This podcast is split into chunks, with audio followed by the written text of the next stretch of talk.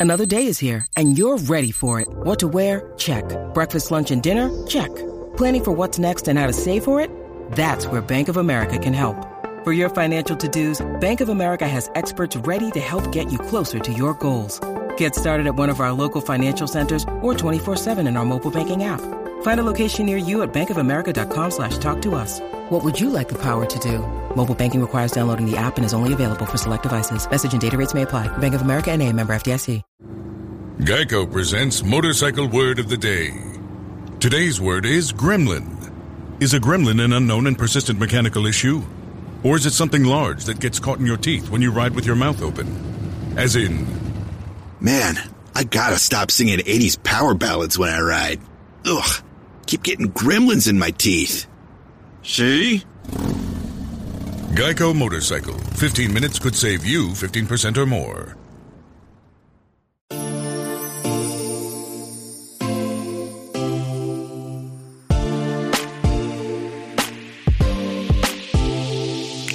Welcome to Is This Real Life? A podcast that relates the quirkiest aspects of pop culture and reality TV to our own lives. I'm your host, Mandy Slutsker. Let's get to it.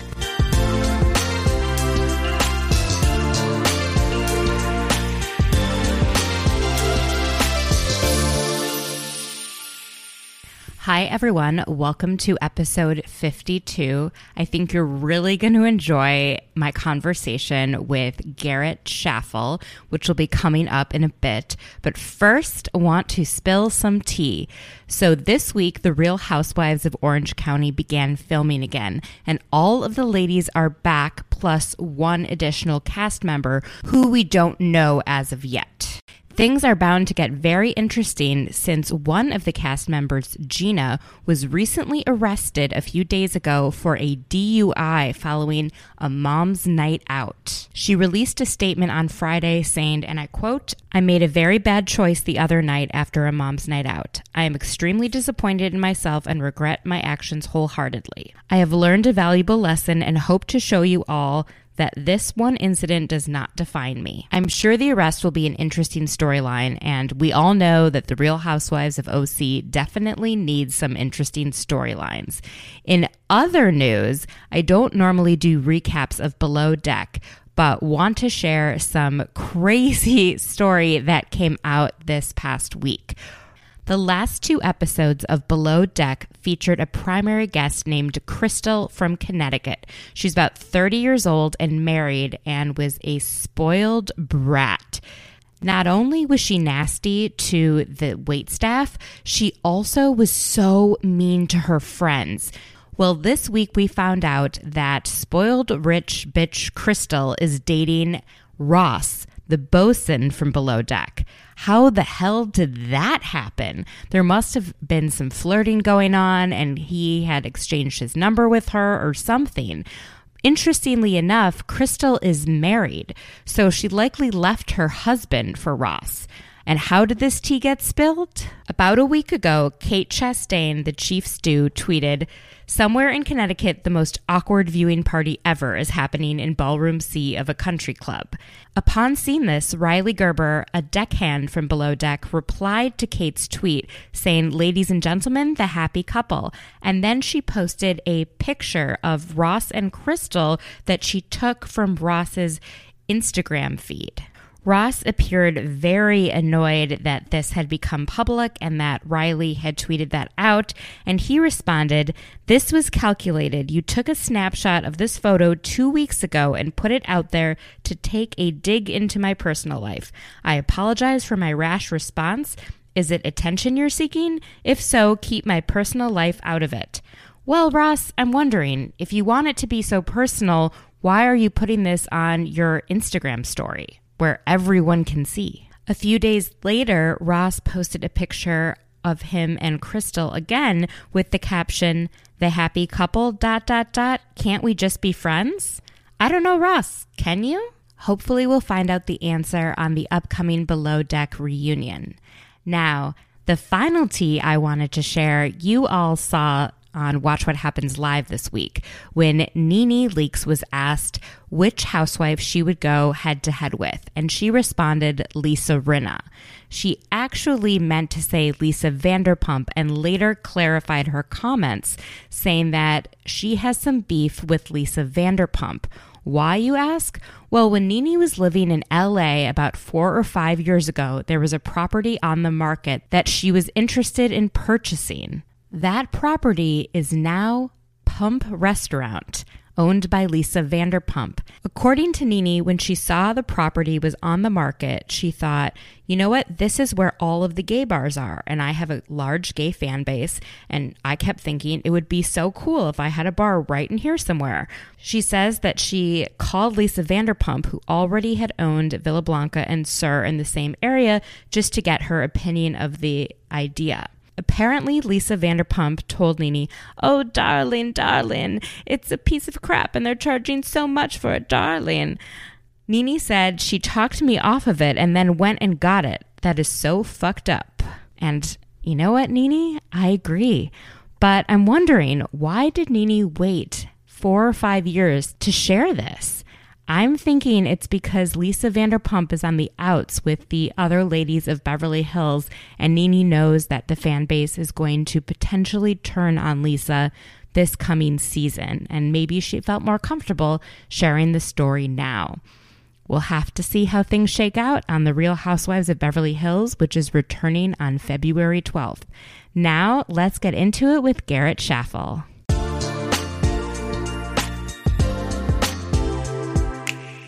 Hi, everyone. Welcome to episode 52. I am here with Garrett Schaffel. Hello.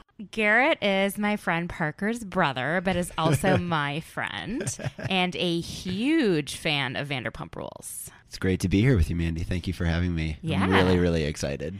On New Year's, we were together, and you were finally able to get through to my dad and explain to him what Vanderpump Rules is. I love the show so much, and I just love talking at people about it. You were like explaining to him that it's not just about the show, it's about the relationships. Exactly. And the example you gave was Stassi and Kristen's and the huge fight that happened after it became clear that Kristen slept with Jax. That's true. So it was just so funny because he said, he's like, Garrett broke through generational boundaries. like, I, like I didn't fully understand why Vanderpump Rules was so important to you, but now I get it. It's about relationships, it's about friendships, it's about watching things in real time as they happen with real people. Exactly. I mean, that episode, the when uh Stassi slaps Kristen, I mean, I remember watching that and it was honestly really really shocking. And it's hard to really put it into words like how earth shattering it was to hear that like oh my god these rumors not only of like these reality show characters that we watch on this TV show but these are like friends who have been best friends for a long time. And you've learned that one has just been lying to the other one and slept with her ex-boyfriend and like was so it was crushing crazy. it, It was, was. seriously crushing It was soul crushing, and you could see two real friends and their friendship just vanishing. just right in front of our eyes Oh my God. and it's a real friendship that had been there for years before we were watching the show and i think that unlike a lot of other reality shows where things are you know meticulously placed by producers wherever they want them not to say that that doesn't happen on vanderpump but i mean that's a real relationship that's just falling apart on camera And then to watch them get back together as friends and to see how Stassi forgave Kristen, especially when she needed to be forgiven. Stassi had to forgive Kristen, I think, before she could ask for forgiveness from Katie. I think so too.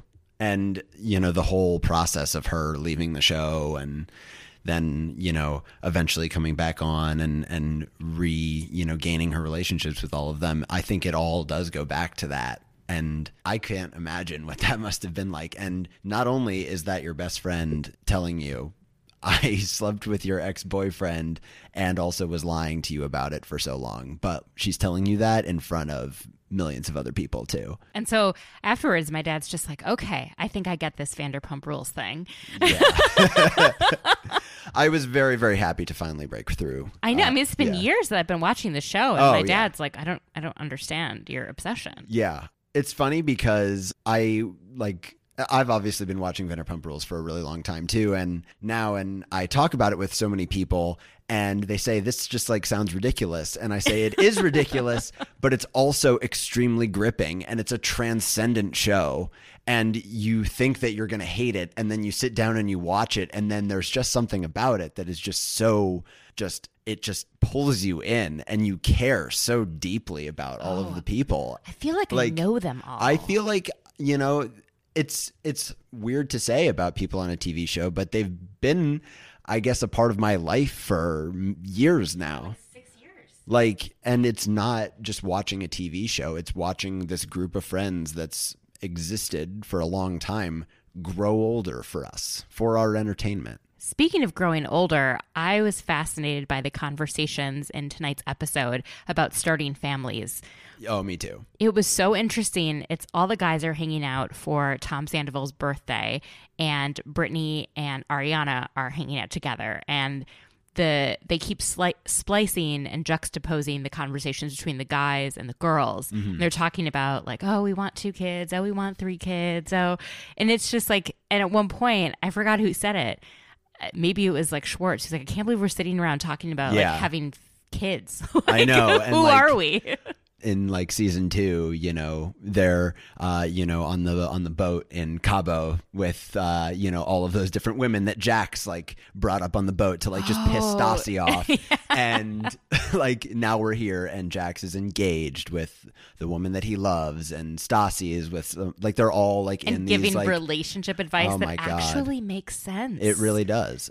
It was the first time I think Jax made sense to me in You a think? while. Yeah, when he's just telling Tom like you have to have this conversation. And I I truly believe that Tom and Ariana's relationship there is so much more to it that we don't see on camera. I agree. And I think they wouldn't be together if they both felt that each other like had completely different wants and desires. But then when you watch the show, it comes across as if Tom really wants to have a family and has a desire to have children at some point. Ariana doesn't ever want to be pregnant or have give birth, mm-hmm. but I don't think she's entirely opposed to having kids. Yeah. So it, it's interesting there. It's interesting because I think that their interpersonal dynamics in their relationship are I guess the word that I would say like they have the most mature issue between the two of them. Like mm-hmm. they're they're so compatible to me and their their main issue in their relationship is looking further down the road of like is this the long-term thing you know, with all of my real long term wants and desires. Like they've moved past their own compatibility with each other as partners. Yeah. And I think I love them so much together. They're my favorite. Ariana has been my favorite person on the show for many years. I think that she is always really, really correct uh, in her diagnoses of all of the other characters, and I, I thought especially so uh, in this episode when it came to the the Billie Lala uh, argument at the at Scheana's housewarming party. Oh my gosh. So Scheana moves to Marina Del Rey, which, for those of you who aren't familiar with Los Angeles, is on the water by a bunch of boats. And to get from there to West Hollywood, you have to go on a bunch of different freeways, and it takes a very long time. I know because I stayed in Marina Del Rey last time I was in LA. They have a really nice Ritz Carlton. and Yeah. to get to SUR, we took an Uber, but it was during off peak hours, and it still took like 25, Oh, yeah. 30 minutes. Yeah. I can't imagine during traffic what it would be like. yeah. But was- so Scheana, by the way, let's take a moment to talk about Scheana's apartment because I thought there were highs and lows. Yes, right. The I would- I would definitely agree. Is the outdoor space exactly. This place had a huge deck with all of this outdoor furniture. It was gorgeous. Yeah. And then we get to the inside and we see Scheana's tacky taste. And it's like, oh, the picture Kind of, a herself on the wall. A metaphor Like, for Scheana. yeah. On the outside, it's one thing. Sorry, that's really mean. I don't have anything against Scheana, but I, I don't understand someone who repeatedly makes the same mistakes, right? Yeah. And she repeatedly makes the same mistake of putting photos of herself up in her living space. uh, she also makes many of the same mistakes with guys in relationships. Yes, she certainly does. how can you keep making the same mistake if you're watching yourself make it on TV? Like she watches the show. Yeah. She's even admitted to fast forwarding everyone else's scenes and only watching her own. She has. I Yes. didn't even know that. that sounds like something that Scheana would do. So, yeah, uh, it was a pretty sad sight for some of the interior design. Yeah. Um she did though, she did have one moment of self-reflection in this episode. Yes. Which I think does not happen very often with Scheana. I I think that Scheana is pretty she just has a lot of deep-seated insecurities mm-hmm. which I think she projects in various different ways. One very obviously being in her relationships and just saying, "Oh, you know, I'm in love with Shay. Uh, like uh, my my marriage with Shay is perfect. My you we're relationship so with in Rob, love. It's like, we're it's like we're kids, like we're teenagers Yeah. again. Like, what are you talking about? Uh, and what was so interesting is she is making a lot of these same mistakes with Adam, where there's this guy who she works with, who she's interested in, and they're quote unquote best friends. They start hooking up, and it shows her hitting on him and like showing being very forward with him, and it shows him not being forward with her. Now, you know that's not the whole picture because he's choosing to sleep with her, he is choosing to spend time with her, build her furniture. build her furniture, yeah, in the heat Yeah. helping her move. He cares about her. But then there's a scene where she's with him and she's like, "Oh, you know, you're going to miss me tonight?" And he's like, "I think it's I think it'll be good to spend Yeah. some time apart." I'm glad that they like let Adam even say that. I It- know. feel they like- never let him talk. I know. I feel like his role is just like the producers say, "Hey, you like studly attractive man, stand there for us, please." I feel like that's what Scheana wants from him too. I do too. Like Scheana just does just a lot of of projecting and she does a lot of things because she thinks that, you know, it's the way that she's idealized it for herself in her mind or, you know, she needs to do something because it's what her friends want her to do. Like you know, when James came over in the last episode, uh, like to unpack all of her stuff, Oh, he helped her move. yeah. Yeah. And then she was like, well, you know, my girls, you know, count on me to tell him off. But really, at this point, No one expects her to do anything like that. And it makes them like her Like- less because she's appearing to try to take sides when she doesn't. Like, she is being disingenuous. yeah. So, Agreed. At her housewarming Yes. party, a lot goes down. lot so goes let's down. start with breaking down James and Lala's conversation. So they're in the guest room that has all the cat stuff and a large picture of Scheana's face. um, and he he asks her, he's saying like he wants to apologize to Randall, her boyfriend, and he's not sure exactly how to do that. He's like, "Do I write him a letter?" She's like, "I'm not going to tell you how to apologize." I don't even know if James has ever written a letter in his entire life. But like how if he truly wants to apologize, he'll find a way. yeah, like, dear Randall, you know, I'm sorry that I made fun of you. I called you fat that one time. You know, hope we can be mates, you know, but like, That's a great James Kennedy impression. oh, I appreciate it. Can you do like Tom Sandoval or Schwartz or Jax? Oh God. Uh probably not as well. I can like do the Tom Sandoval like crying voice, like I just don't know. Like, I just don't want us to hate each other. so good. So good.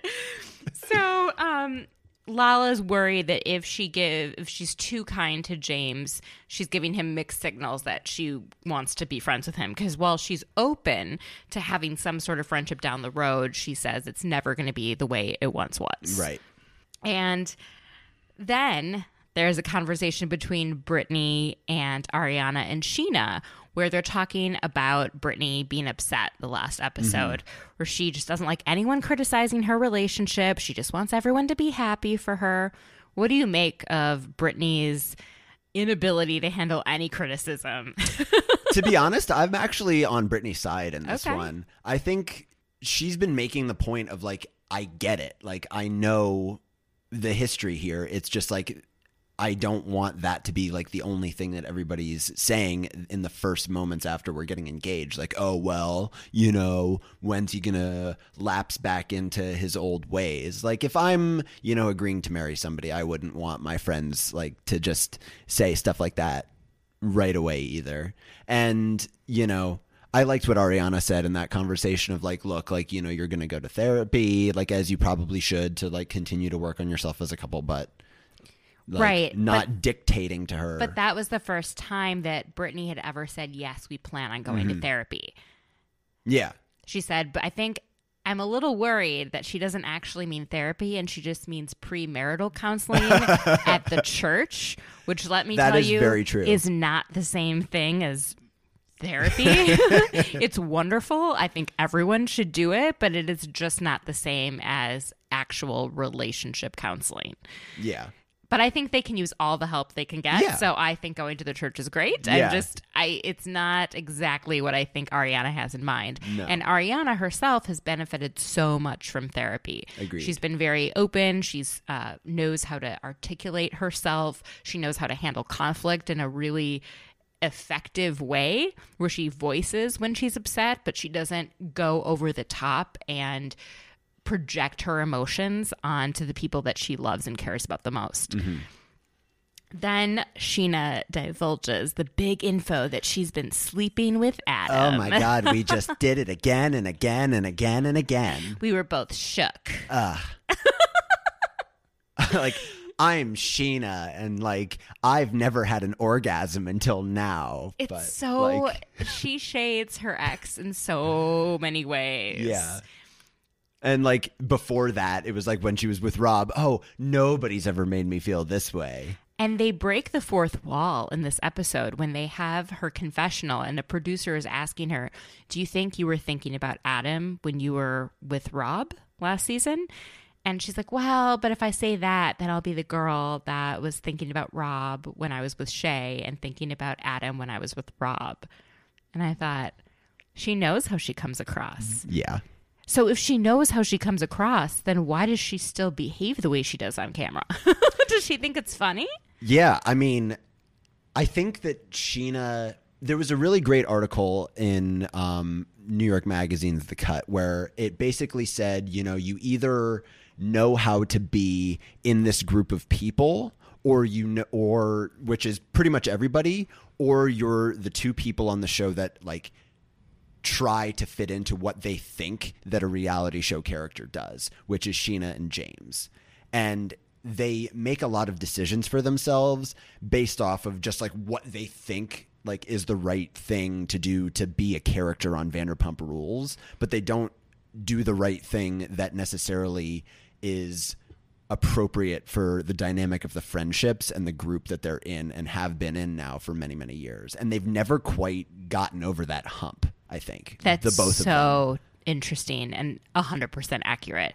I feel like they don't have a good sense, like a good gut feeling of what not what's right and wrong, but just like for them what's right and wrong. Like Yeah. what decisions are they comfortable with? What do they like? What do they dislike? What do they want? What do they not want? Yeah.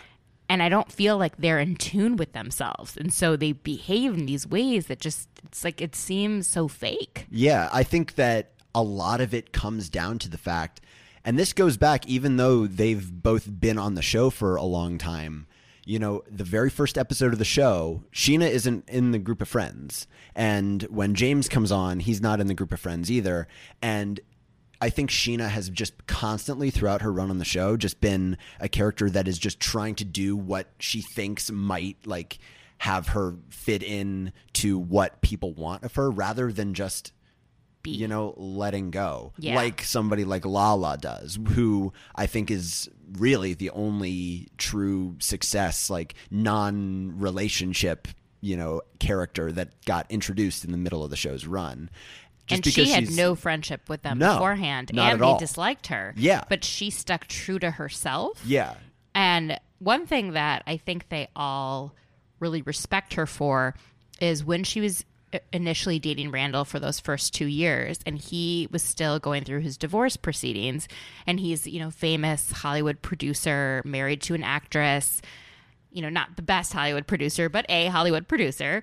And she he didn't want his name out there. And she protected him. Yeah. And she called that's why she always said, Oh, my man this, my man mm-hmm. that.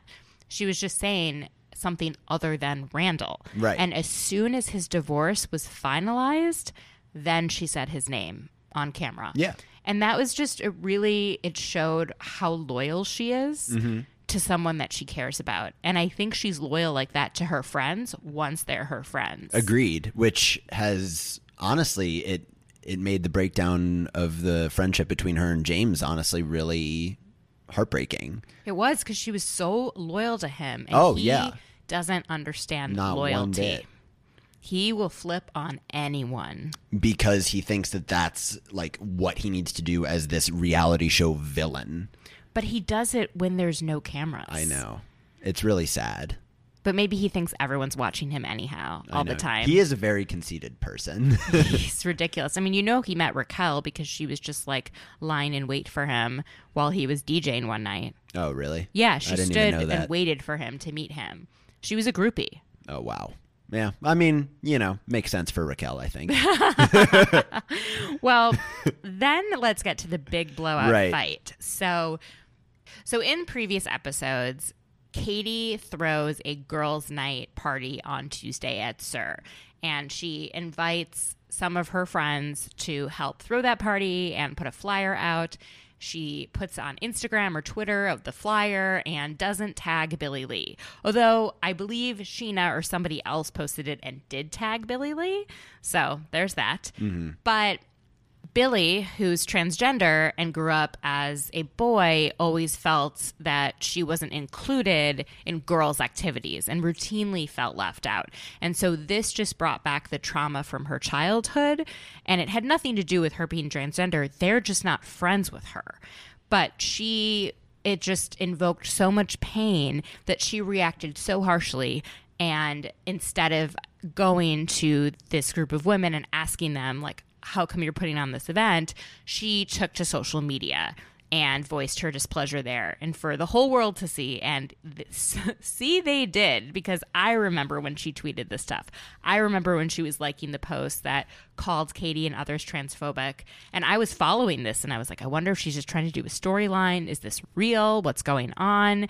And there were people who were at SUR for that girls night who were videotaping the conversation between Katie and Billie and putting it on Instagram live. Yeah. Like look at what's going on. Like it's it was so crazy. So Lala was one of the people who was the most upset with Billie because Billie accused Katie and the rest of them of being transphobic and sits down with Billie Lee at Scheana's party. Yes. It doesn't go very It well. does not go very well. Um, I think you know Lala, as we've seen over the past you know few years, has a very um, trademark type of way that she enters into conflict uh, when arguments happen. Um, I think that Lala, her own you know social politics when it comes to um, the groups of friends that she that she has is to treat everybody like with equality. You know, she doesn't care, you know, whether you're transgender or, you know, black gay or, or gay or what anything, yeah. anything. Um and I think that that's actually not the right way to look at it because she's not she's while she thinks that she's treating everyone with, you know, equality, she's not actually being equitable in her treatment to Billie, who is transgender, and you have to actually take into account, you know, somebody's feelings like that of being a transgender person in this very, you know, gender normative environment. Um, and you know, I, I, I've never, I haven't been a huge fan of, of Billie Lee's, you know, character. I think a lot of that has to do with the producers though, of, of just kind of like trying to brand, you know, SUR and Lisa Vanderpump as like a socially progressive kind of thing and saying, oh, look, we have a, a transgender person on the show now. Right. But they never actually let Billie Lee be anything but just like, oh, the transgender character. Right. Like every time a new character comes on the show, they're always given, you know, we we learn something more about them. Like Lala was a singer with, you know, this, you know, boyfriend of hers and she loves her mom a lot. And Vail from season three was like this soap opera star who like did too much cocaine. but Billie, it's just like, oh nope, we've got she's transgender and like that's her whole thing. And like so Billie has never been like a great character so far, but they haven't let her, you know, actually be somebody. And I felt that frustration for the really for the first time in this confrontation. I thought it was it was interesting to see it. I, I feel that way. I also I'm trying to understand her as a person and the Yeah. things that she talks about on social media is she's very into being in vegan Mm-hmm. and against all animal cruelty and very into yoga and she's always saying like things like zen and namaste she's always saying namaste which is Yeah. also like problematic Right.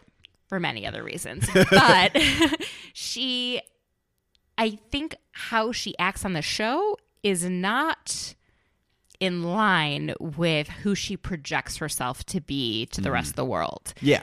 And like someone who cares, like, who gets into such petty drama, even with the Kristen and James thing, someone who really is quote unquote namaste would sit that one out. Right. And so I think there's a part of her who's like, I'm on this reality show. I need to get involved in the drama. I'm not as close with these girls. I'm going to have to do what I need to do to get on camera. But her not being genuine about who she is Yeah. is what I think rubbed Lala the wrong way because Lala was her like biggest cheerleader in the beginning. Mm-hmm. Would hang out with her, gave her her phone number, Yeah. was like, let's hang out, let's do things together, would bring her around. And I think she started to see that Billie was much more calculated. And Lala was calculated in a very different way when Yeah. she entered the show. She was very true to who she was. She never betrayed who she was as a person. Yeah. And I think Billie kind of has. Yeah.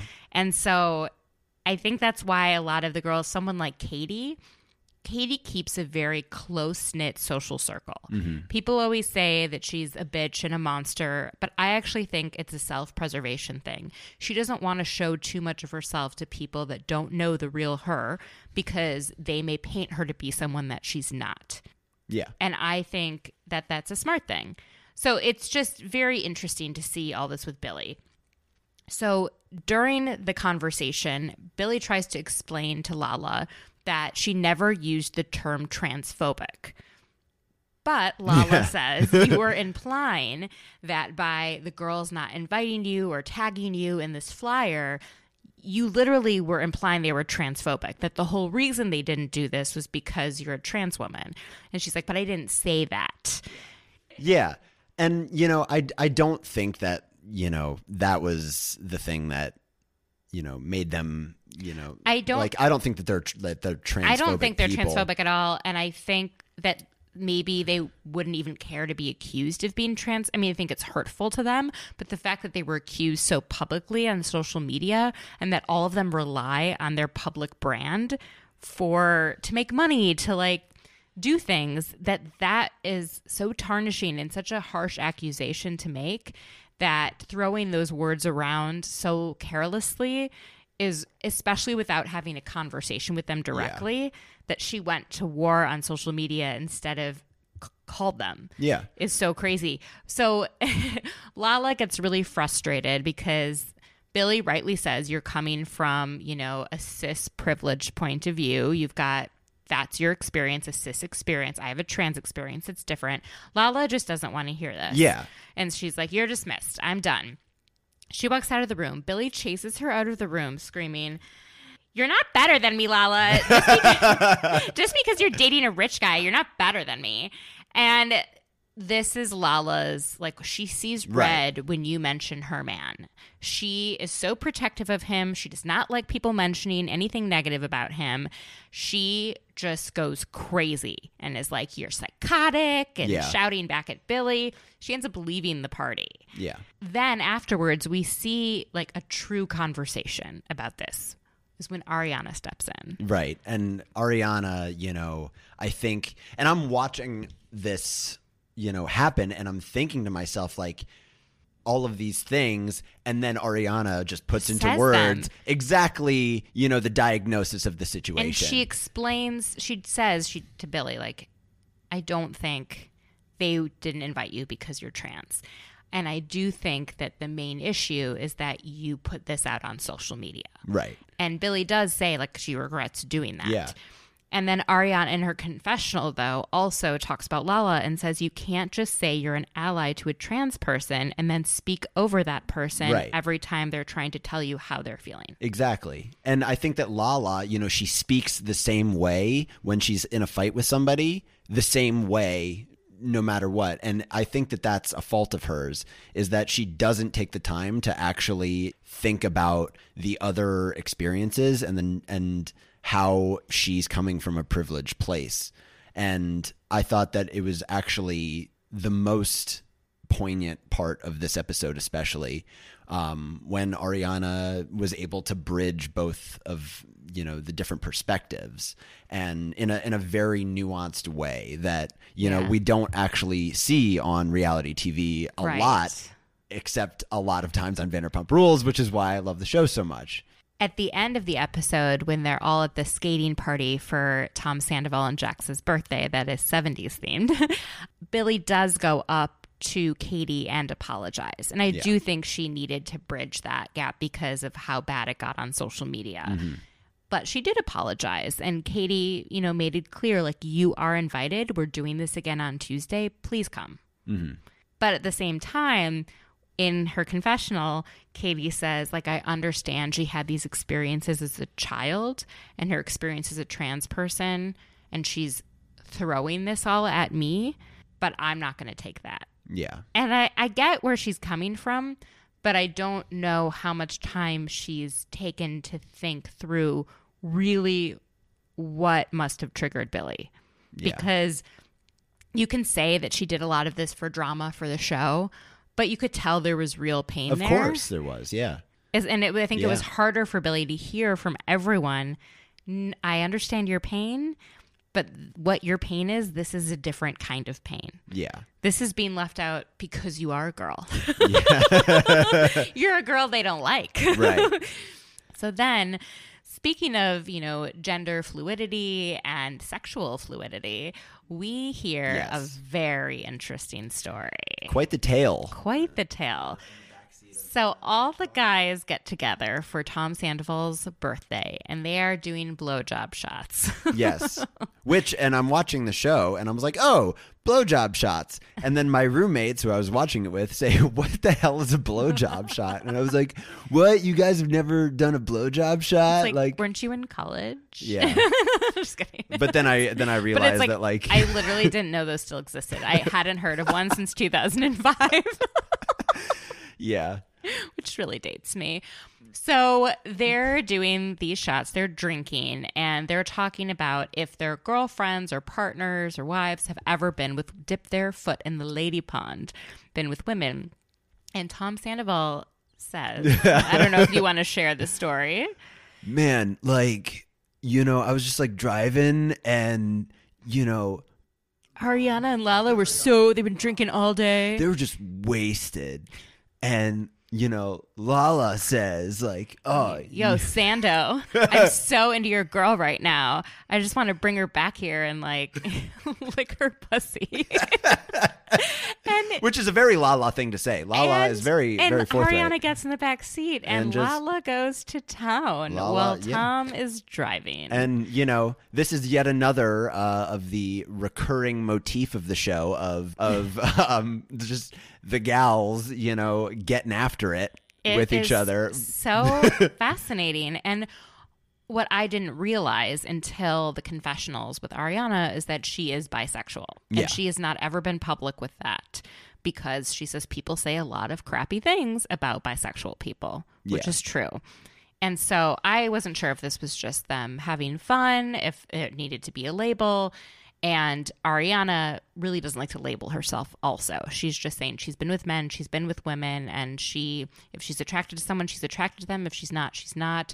They can be male, female, or anywhere in between. Mm-hmm. And I thought that was very honest and really important to say and important for everyone to hear because that is a common thing. I think a lot of people aren't 100% one way or the other. And why do we feel the need to label something that's quote unquote different? Because I don't go around saying, you know what, hi, I'm Mandy, I'm heterosexual. Right. You know, even though I am, I never have to come out to anyone or explain it. Mm-hmm. And I think it's a lot to put on people to have to explain their sexuality because it doesn't fall within the, you know, quote unquote norms of society. Exactly. But at the same time, I was wondering like, she is in a monogamous relationship with Tom.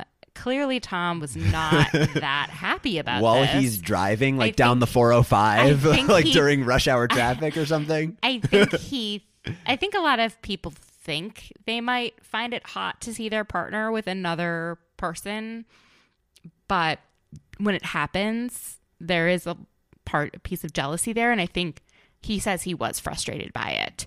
But then And Brittany reshare this to Lala, who denies the story Yes. until she can confirm with Ariana that it's okay to tell the truth. Mm-hmm. And I thought that was a really baller thing to do. And it shows how loyal she is as a friend, that she was willing to completely lie because she didn't want to throw Ariana under the bus. And I think it, I was kind of like, why would you be throwing her under the bus? But it really had to do with her whole sexuality, not just that one experience Yeah. is what my understanding was. And so, you know, Tom said, but like you've been with a girl, like you've had a relationship with a girl before. And she's like, but Tom, that is not your story to tell. That is not for you to share. Mm-hmm. So I really, I understood that he was hurt. But I really understood that she was mad. Oh yeah, that you with know, just an incredible camera shot as he Best walks camera in, shot. and the long, you know, that take, long the take, long and she's shot, just staring him down. just you know, with the soda gun. and she's and, just like, "Your face is annoying. Your hat's annoying." Go get away from my ball. get bar. away from me. but they do make up the next day, and I think they had a really mature conversation. Yeah. And he's like, you know what? It really did kind of annoy me when this was going on. I felt left out. And she's like, we were trying to include you. well, I'm driving the car. I, I honestly, I mean, I'm trying to picture exactly what happened. I, I, yeah, it was just interesting, and the fact that everyone else was so shocked by it is also interesting. That they managed to keep that under wraps for however long they did, and not everyone found out. And then when everyone did find out, they were shocked too. yeah, So that was really interesting. yeah. I did really like the conversation that Tom and Ariana had, and it's a, it's a conversation that they have that we've seen them have when Before difficult. especially when Ariana is mad at Tom and she is just able to explain how she's feeling with like I mentioned earlier the the nuance that a lot of you know people on the show don't have the capability of And doing. I think she had this idea when it first happened that he was bragging kind of about her being bi or something to his guy friends to make it sound cool. Because when she first was yelling at him about it, she was like, My sexuality is not something you say to your guy friends to make you look cool. Mm-hmm. And it became clear that that's not the way that he told the story. He was Yeah. just like, This happened. Isn't that so crazy? and kind of he was almost like he was processing it while he was sharing it with the guys. Yeah. It was it was not to gossip or anything like that. yeah. And I think once she realized like this isn't you know, he's not malicious. He wasn't sharing it maliciously. But yet it still wasn't okay to share. Yeah. They I- got to a place of understanding. I definitely have a lot of empathy for Ariana Mm-hmm. in the way that you know this isn't for for Tom to just say not only to Mm-hmm. you know the guys over some whiskeys but you know to all of the camera crew that's around there too and to millions of And Americans millions that watch the show. And- because now she's been outed and has to explain her sexuality. But in a way, I bet it is somewhat freeing because she's been holding this in for years. She's been on the show forever. No one's ever known she was bi or whatever you want to Mm-hmm. call it. And maybe now she doesn't have to hide that part of her anymore. Because I always feel she is holding something back. She does give a lot to the camera, she does give a lot to the storylines, but I'm always feeling she's an onion. And we've been peeling back the layers for years. And then last year it was about her, she had an abusive ex Yep. who was male who would say nasty things to her and she made her hate her body. And she Right. had issues with that. And she went to therapy and she started to deal with it.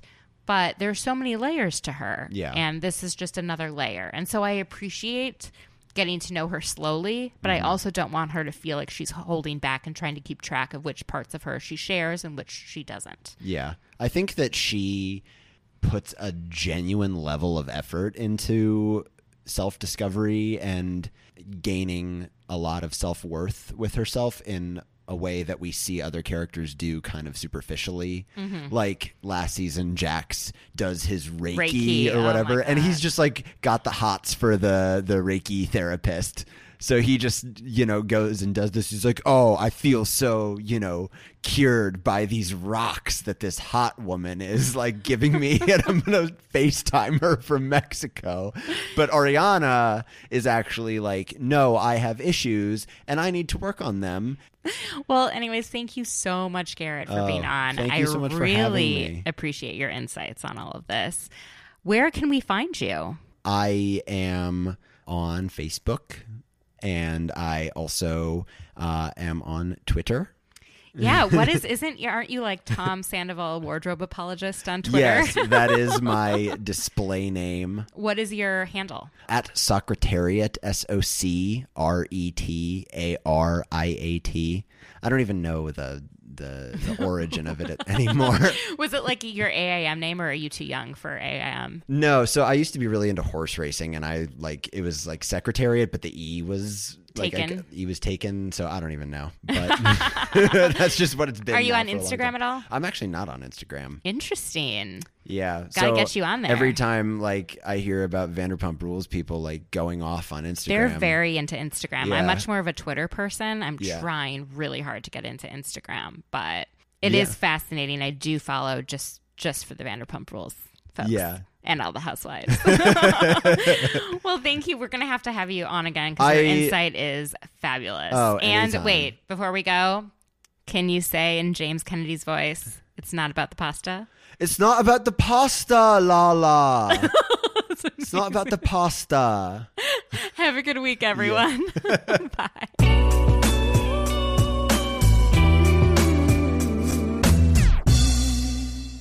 Now I'm going to do some short recaps of the Real Housewives of New Jersey and the Real Housewives of Atlanta. So, Jersey this week continues to deliver. Oh my God. So it starts out with all of the ladies hanging out separately, trying to make sense of the dinner the night before, where Margaret and Jennifer had gone after each other, and Margaret so eloquently said that Jennifer's lips looked like a monkey's asshole. So Danielle and Teresa are talking, and Danielle is saying that Margaret is a bad person, had been mean to her all year, and Teresa sort of agrees and says that if Margaret didn't like Danielle, then Margaret should not have gone to her wedding. And I actually agree with that. If Margaret had such an issue with Danielle and just was at her wits' end with her, she should not only have not gone to the wedding, but not been in the wedding as a bridesmaid. Then it shows Jackie, Dolores, and Margaret hanging out at the pool. Jackie was saying how she's taking four days off from the gym for the first time ever, and she's eating and drinking what she wants, uh, which is really great to see. And then Dolores actually shares that she had an eating disorder back many years ago and that she didn't even realize it until her parents pointed it out to her.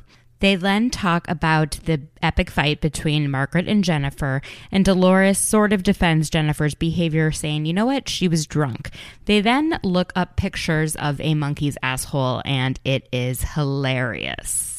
So while those ladies are hanging out at the pool, Teresa, Melissa, Danielle, and Jennifer go shopping.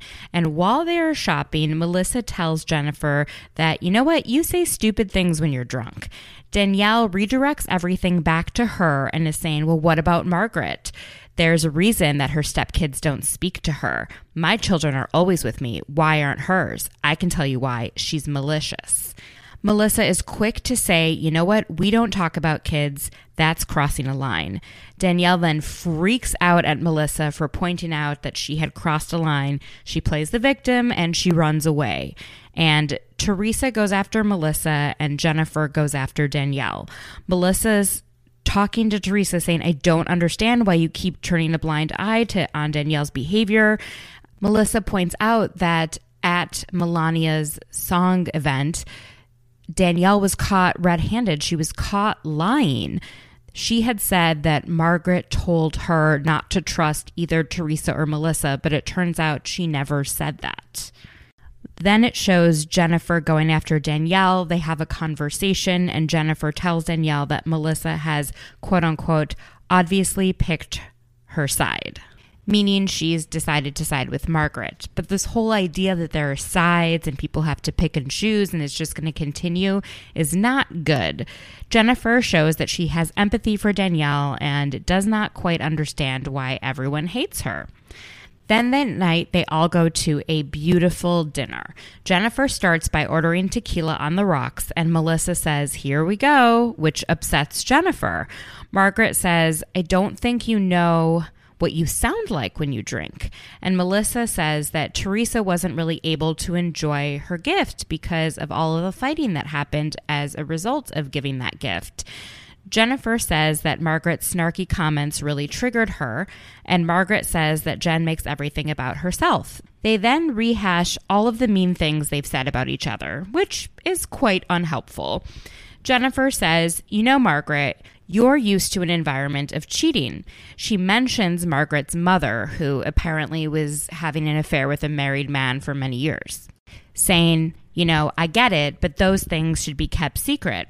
Margaret's obviously offended. This woman is talking about her mother, and she says, You're absolutely right. And you know what? That's why your husband sleeps in the fucking pool house. Margaret then goes ahead and says, Word on the street is that your husband has a girlfriend. Jen freaks out. She says, You better shut the fuck up with that. And Margaret goes, Hit a nerve? Jen is visibly upset. She gets up from the table, she walks away, and Danielle follows her. And Dolores tells Margaret that, you know what, you hit below the belt. And Teresa says, unless you have proof, you should keep your mouth shut. And even Jackie says, you know what, I love you, Margaret, but I'd be really pissed if you inferred that my husband was cheating on me. Yeah, no shit. So Jennifer points out that once a rumor is out there, it follows you and it just never goes away. And that's part of why she's so upset that not only was this put out there, but it was clearly done on camera, which is incredibly upsetting. So Jennifer comes back to the table, and Margaret, after collecting herself, says, You know what? I actually don't know anything about your marriage. I said this to hurt you, and it was below the belt, and I am sorry. Jen says that she said things to hurt Margaret too, and they both agree that they're pissed off and want to move on. Now, I think this is the quickest I've seen any housewives fight de escalate ever. It seemed that it happened within a matter of minutes. But of course, the next day comes. So they go ride camels on the beach. It seems like everyone's having a great time. Jennifer feels thankful that Danielle had come after her the night before and continues to not quite understand why everyone else has a problem with Danielle. Danielle and Teresa decide that they need to protect Jennifer from Margaret moving forward, and that Margaret definitely crossed the line with talking about Jennifer's husband, something that really upset Teresa because people have spoken about her husband. And so this is something that she is very sensitive about. Teresa says that she saw a different side of Margaret that night. So the day finishes and they get ready for their final dinner in Mexico together. And everyone's really hoping that it won't be like the first two dinners and end in a screaming match.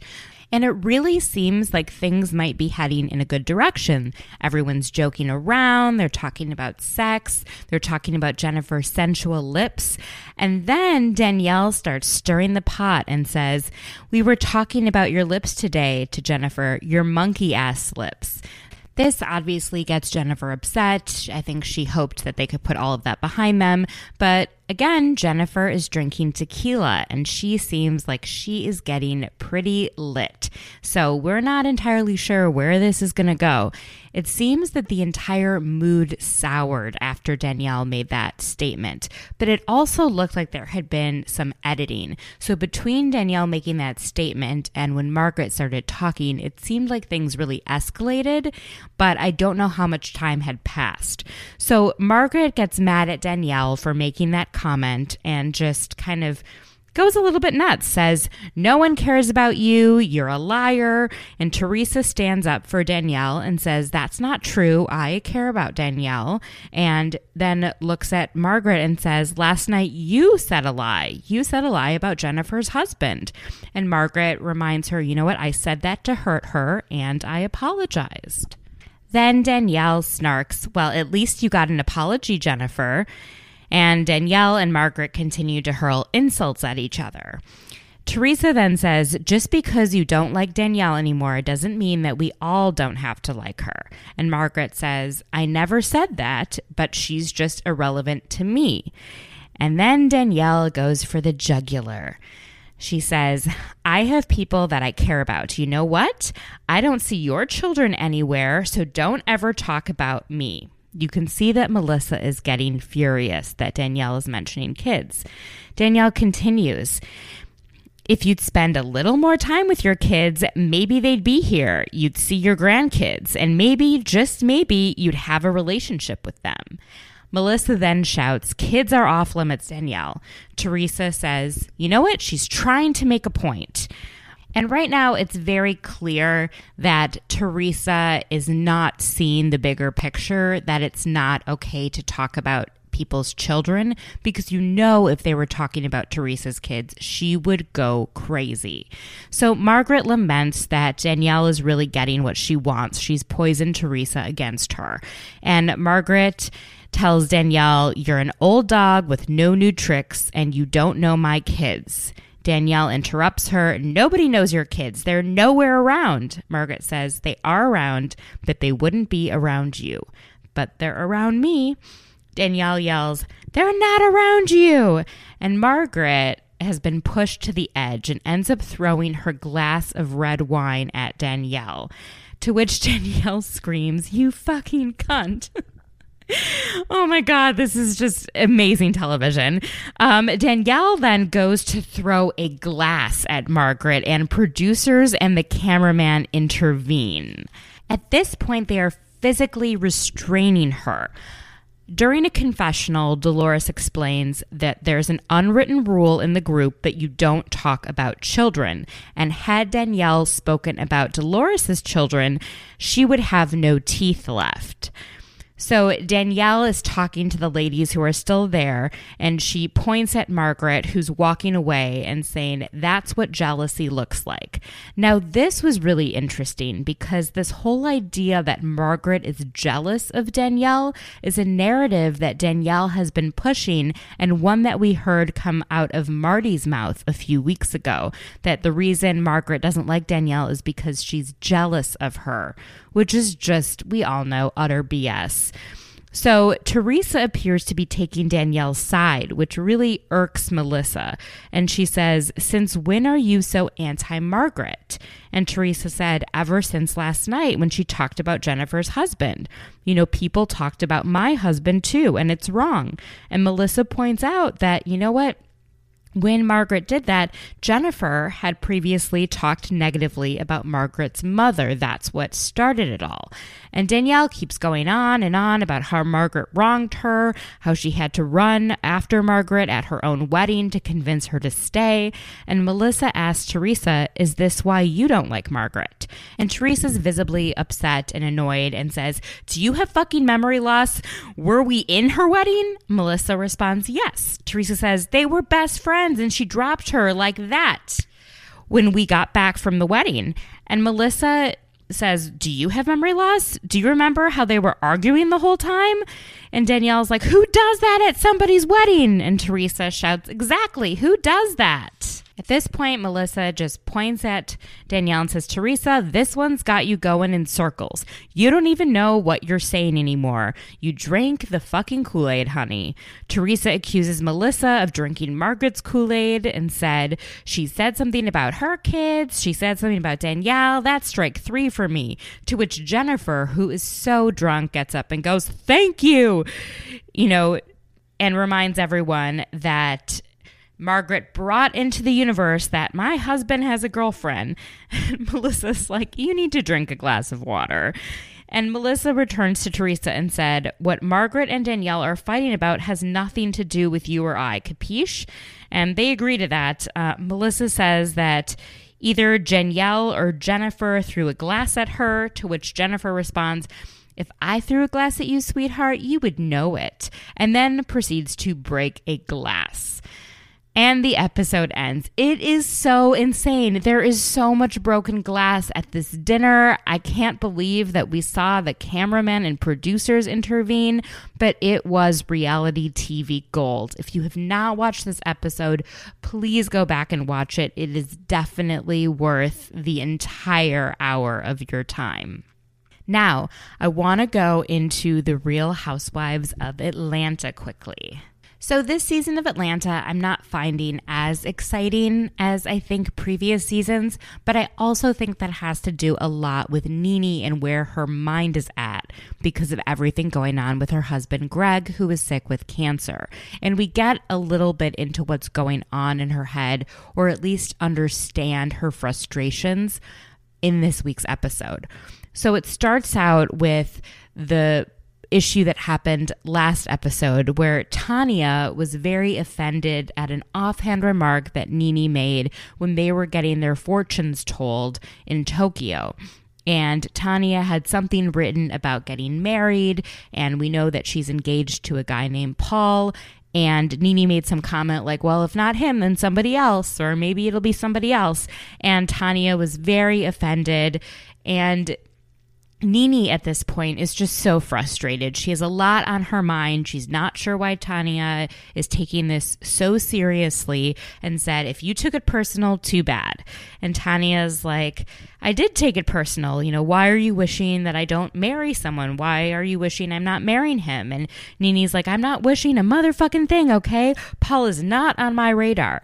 And at this point, I really think Tanya should have just calmed down and stepped away and realized that this has nothing to do with her and Paul or even her and Nene. It has everything to do with Nene and her issues at home with Greg.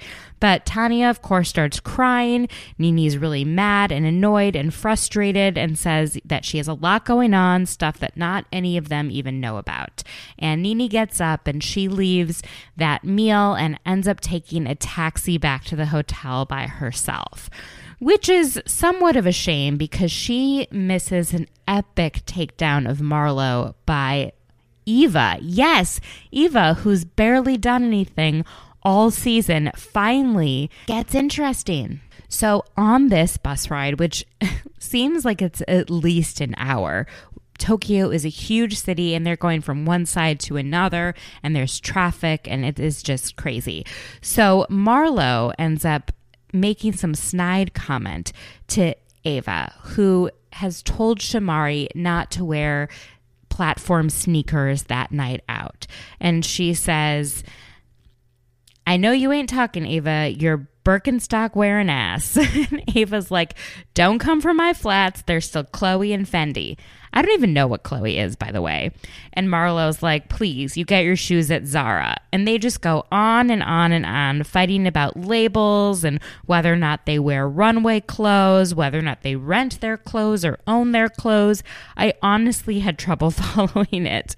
But then Ava takes a dig at Marlo's wig. And we know that Marlo's luggage has been lost, and that includes her wigs and her wig glue. So her hair is not looking very good right now. And she said, put your wig down and leave me alone and keeps like making comments about her wig. All the other girls are laughing. Marlo finally says, like, respect your elders, child. And Ava says, girl, I got two kids and a husband. What do you have? And Marlo's like, two kids by two different men. And Ava's like, and what do you have? And you know, I just thought that was a little bit nasty because why are you putting it in someone's face that they're not married and have kids? Like, it, you don't have to go there. So Cynthia does joke that Ava chopped Marlo up like a spicy tuna roll. And the guide is there, their tour guide, just laughing, not quite sure what to make of it. Um, that night, they end up going out for karaoke in the red light district of Tokyo, which apparently does not look like the red light district in Amsterdam or other cities. They just don't think it's very scandalous. But they end up doing karaoke, having so much fun, and they end the night with an Xscape song, Understanding. And when Nene does her confessional about this, I mean, I was laughing so hard. She said, I love that song. Every time I hear that song, I can't even believe Kandi's on it. so shady. so, unfortunately, the next morning, Ava finds out that her grandpa is still not doing well after his heart attack, and the family plans to take his breathing tube out.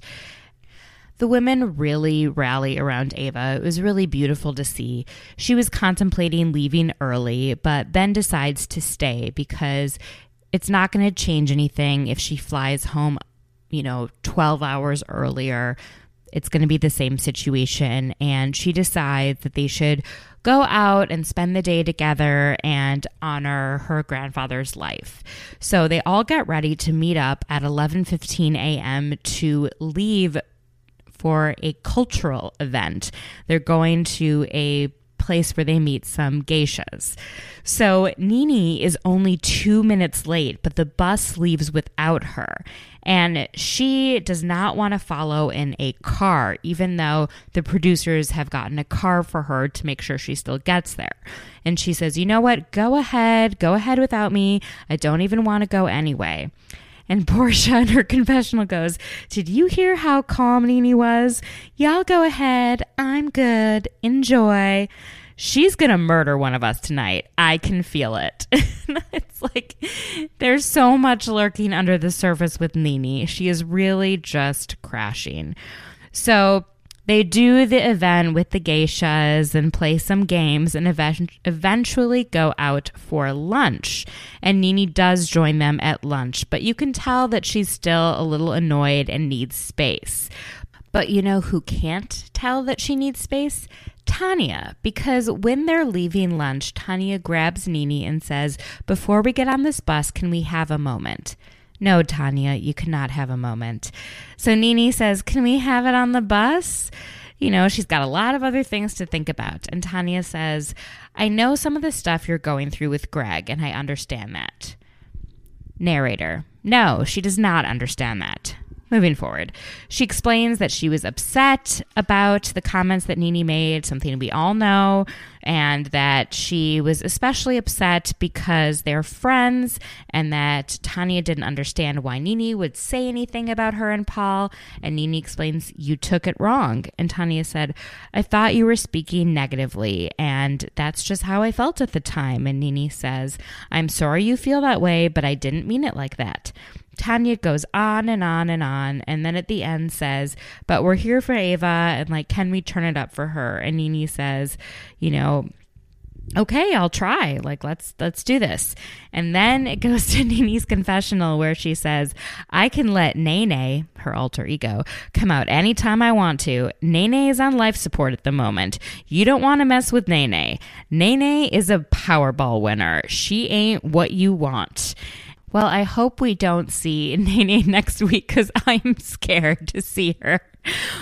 But this episode did have a few really hearty laughs, especially after the lunch when Marlo was going through the door frame, and all the door frames are a little bit shorter in Japan, and so they normally duck. But Marlo's wig got caught and almost came off, and her and Cynthia and the tour guide were just in a fit of laughter. It was so funny. Well, I hope you enjoyed this episode. Be sure to rate and subscribe and leave a nice comment if you like. Have a great week, everyone.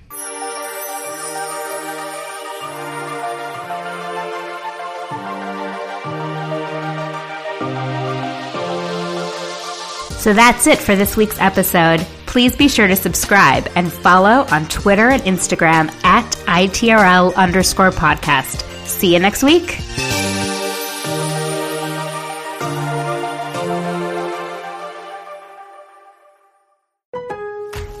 Lowe's SpringFest is here. We've got $10 off gallon cans or $40 off 5 gallon pails on select interior and exterior paint, stains, and coatings. And appliance special values plus free local delivery on appliances 396 or more in store and online. Lowe's, home to any budget, home to any possibility. Offers valid through 414. Actual paint sizes are 116 to 640 fluid ounces. Exclusions apply. See Lowe's.com slash rebates for rebate terms and conditions. For appliances, restrictions and additional fees may apply. See Lowe's.com or store for details. U.S. only. Me, me, me, me, me, but also you. The Pharaoh fast forwards his favorite foreign film, Powder Donut. okay, what's my line? Uh, the only line I see here on the script is get options based on your budget with the name your price tool from Progressive. Oh man, that's a tongue twister, huh? I'm sorry, I'm gonna need a few more minutes. bulbous Walrus, the Bulbous Walrus. The name your price tool, only from Progressive. The owl ran afoul of the comatose coxswain. Progressive Casualty Insurance Company and affiliates. Price and coverage match limited by state law.